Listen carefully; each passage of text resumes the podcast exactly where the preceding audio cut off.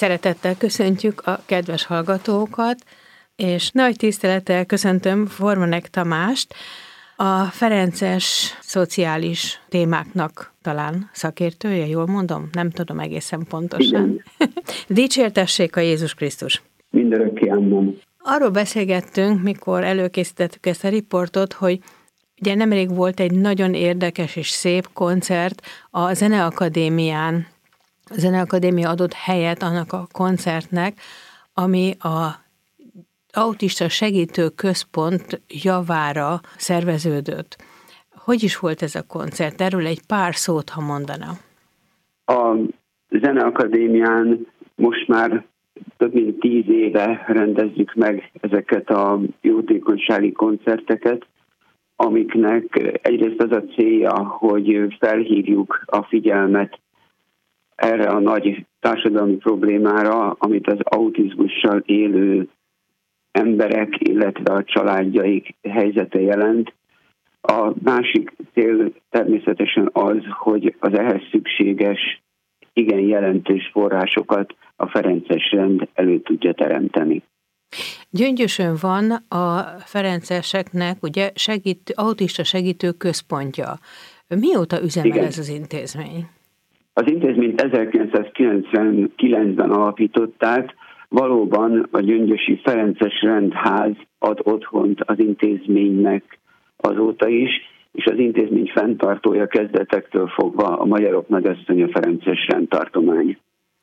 De tulajdonképpen akkor nem is egy nagyon fiatal intézmény, hát azért ez most már egy, egy komoly kor, amit megért. Tulajdonképpen mi is ez az autizmus? Sokszor beszélünk róla, meg, meg látjuk, hogy mm, érdekes, mm, hogy viselkedik ez a gyerek, vagy, vagy egy felnőtt akár, mondjuk éppen nálunk, ahol lakom a házban, ott van egy fiatal, fiatal ember, már nem annyira gyerek, de, de hát ilyen növendék fiatal, van egy felnőtt, aki szintén ezzel a nehézséggel kell, hogy éljen. Mi is ez tulajdonképpen? Miben áll ez? Hogyan lehet aztán ezt kezelni, és a társadalom hogyan tudja elfogadni? Az autizmus, vagy ahogy ma már a szakemberek hívják, autizmus spektrumzavar lényege pontosan a társadalmi, társas viselkedés, a kommunikációs és sajátos gondolkodási képességek minőségi károsodása, tehát amely jellegzetes viselkedési tünetekben nyilvánul meg, erre utalt az előbb a kérdésében, valóban a nehezen megfogalmazható, de a gyakorlatban pontosan azokban jelent nehézséget, amikor a legegyszerűbb találkozásoknál, a legegyszerűbb szituációkban kell egyik embernek a másikkal beszélnie, kommunikálnia. Az autizmus spektrumzavar az idegrendszer igen korai nagy valószínűséggel vele született károsodása, illetve genetikai és egyéb biológiai környezeti tényezők együttes hatására következik be. Jelen tudásunk szerint nem változik, tehát nem gyógyítható. Viszont talán a hallgatók számára meglepő módon az autizmus spektrumzavar gyakorlatban legjobb gyógymódja vagy terápiája az maga az oktatás és a nevelés.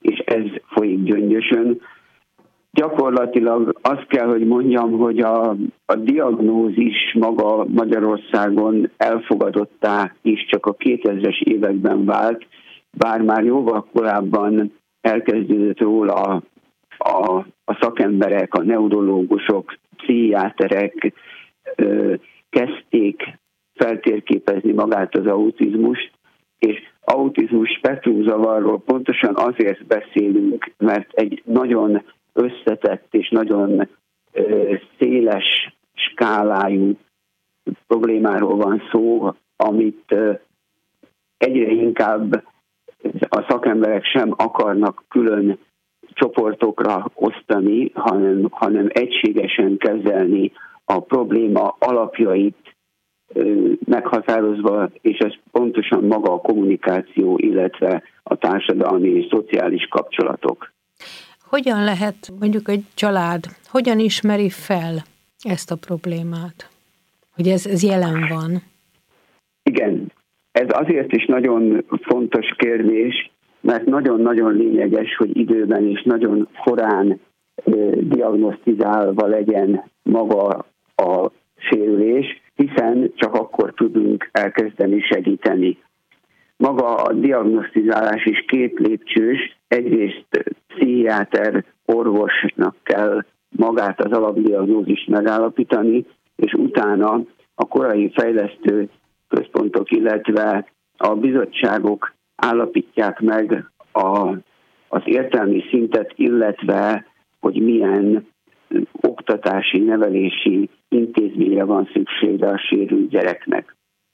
De a kérdése az volt, hogy a család Igen. hogy veszi ezt észre. Igen.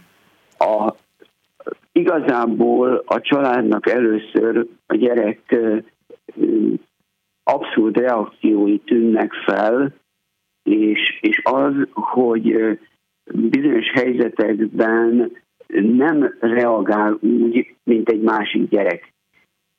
Ilyen esetben a család sokszor saját magát hibáztatja, biztos nem jól neveltük, vagy nem foglalkoztunk vele eléggé.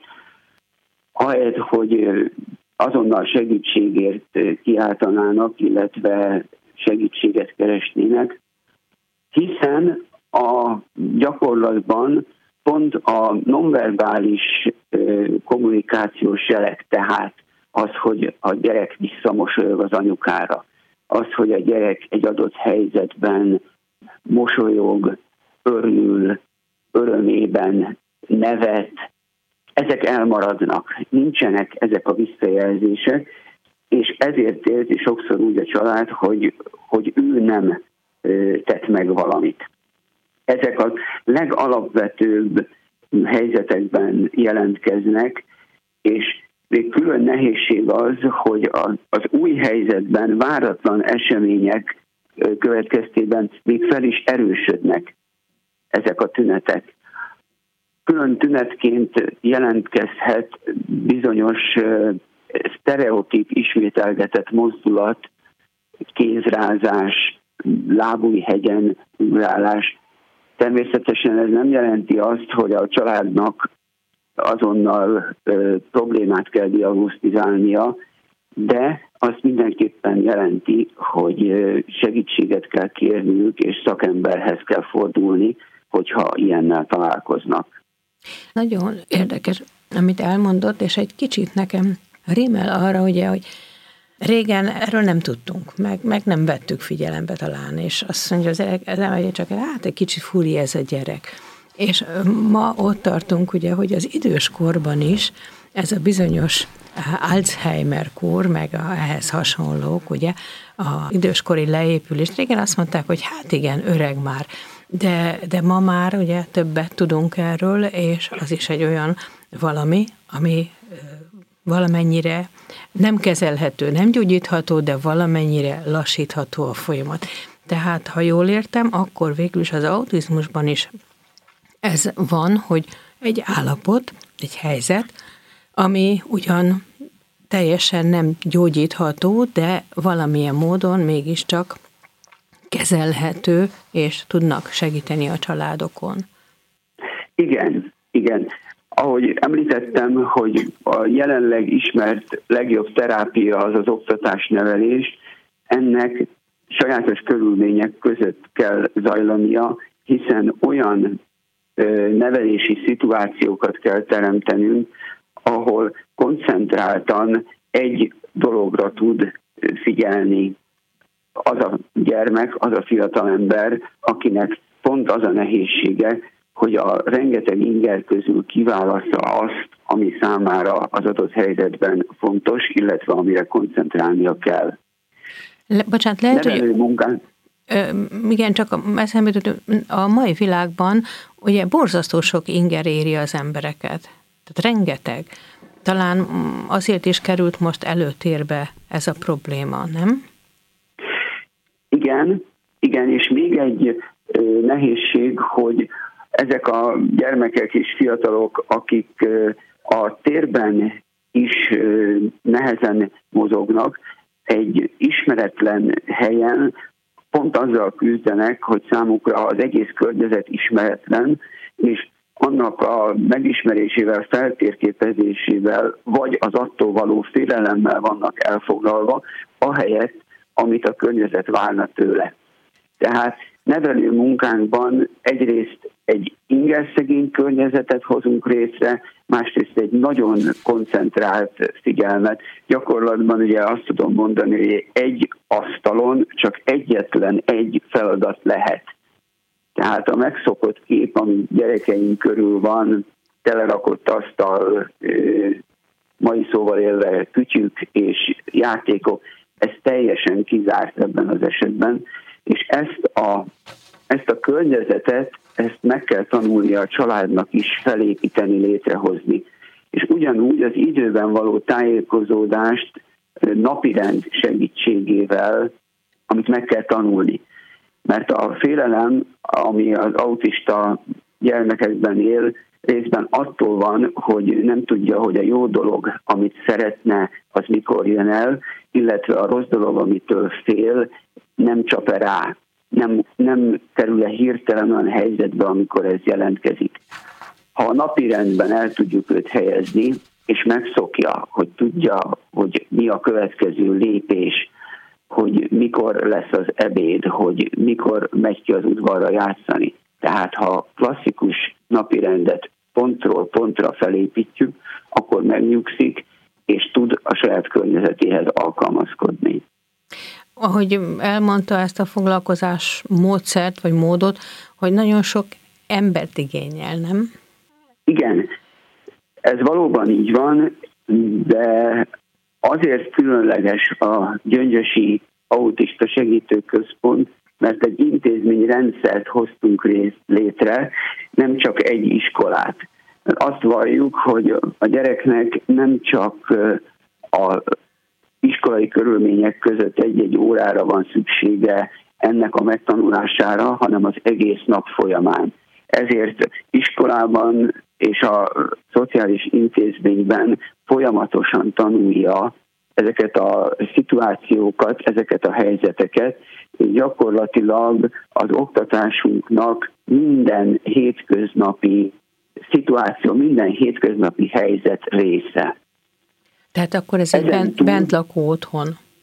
Igen, de még ennél is több, mert nem a mai értelembe vett kollégium, amiről ahonnan pénteken hazamennek a gyerekek és hétfőn jönnek, hanem bentlakásos intézmény, ahonnan természetesen hazamennek a családhoz, de a család is része ennek a tanulási folyamatnak, hiszen otthon is folytatni kell a napirendnek a tanulását, a ezt segítő hívókártyák használatát, azokat a kommunikációs helyzeteket, amiket mi tanítunk az iskolában, a családoknak is meg kell tanulnia.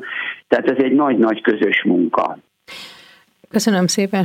Nagyon-nagyon jó volt, hogy elmondta nekünk ezeket, és talán egy kicsit több megértéssel leszünk majd az érdekes vagy furcsán viselkedő gyerekekkel szemben, vagy felnőttekkel szemben, és talán felhívja a figyelmet a szülőknek is arra, hogy, hogy forduljanak bátran segítséghez, mert van segítség. Nagyon szépen köszönöm. Köszönöm szépen. Jó Isten áldja. Dicsértessék a Jézus Krisztus. Mindenki, amen.